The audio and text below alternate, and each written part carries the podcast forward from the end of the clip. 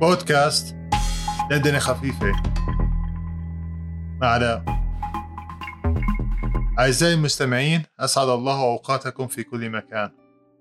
أهلا بكم في حلقة جديدة. يشيع في الناس أن يحتاطوا لعلاقاتهم المتوترة بما يسمونه بخط الرجعة. وهو في الأصل تدبير من تدابير الحكمة أو ضرورة من ضرورات المصلحة.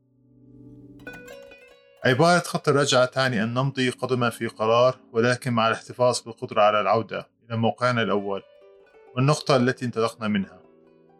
لكن خط الرجعة هذا قد يكون حاجبا غليظا على الأفق ونوعا من الاعتصام بالجبن والمخاوف. خط الرجعة قد يجعلك رهن حياة رتيبة وعلاقات متهالكة محصورا بين خيارات ضيقة لا ترى سواها. دليلا لكثير من اللئام والاستغلاليين وفاقدين الشرف والأخلاق.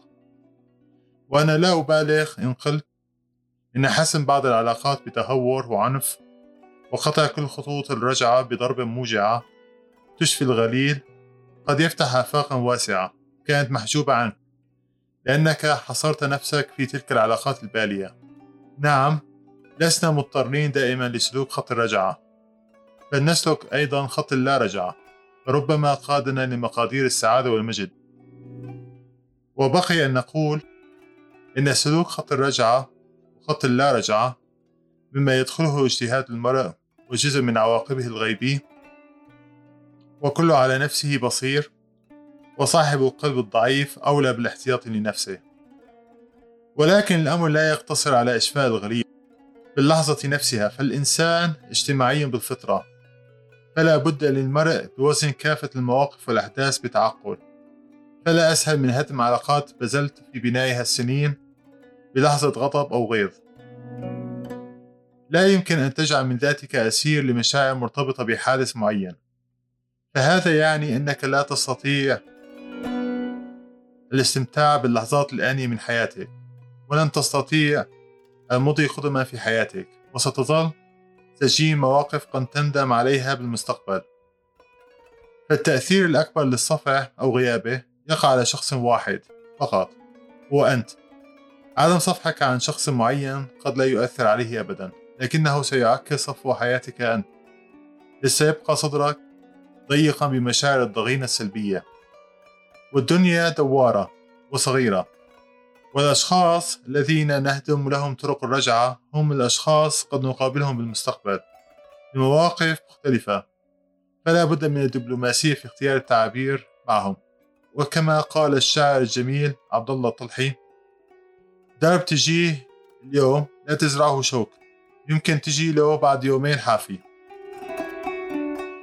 وحفظ طريق الرجعة لا يتنافى أو يتعارض مع مبدأ حفظ كرامتنا. قال رسول الله صلى الله عليه وسلم لما سئل أي الناس أفضل؟ قال كل مخموم قلب صدوق اللسان. قالوا صدوق اللسان نعرفه فما مخموم القلب قال هو التقي النقي لا إثم فيه ولا بغي ولا غير ولا حسد.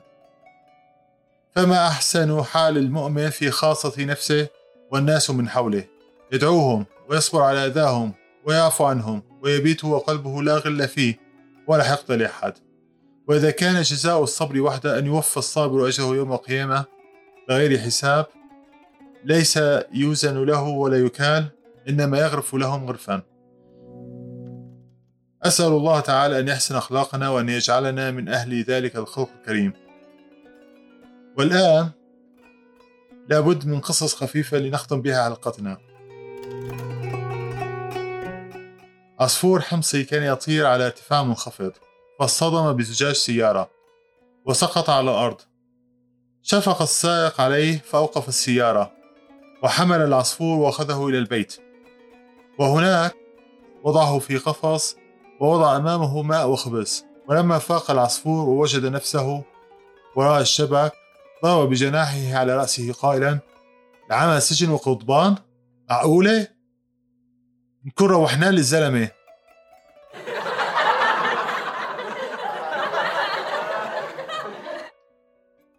همسي تاجر مخدرات نزل إعلان بالجريدة أنا طحين من اللي بالي بالك.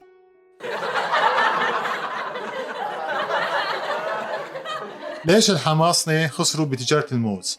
لأنه كل ما يشوفوا موزة ميلة يرموها. الحمصي طلع له مارد من قمقم. قال له اطلب قال له الحمصي بدي البنات ما يصلوا عني. قام المارد حوله لألوز بالأجنحة.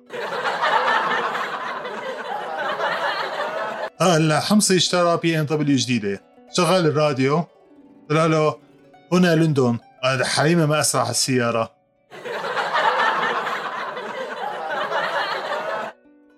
أعزائي المستمعين أشكركم على حسن استماعكم.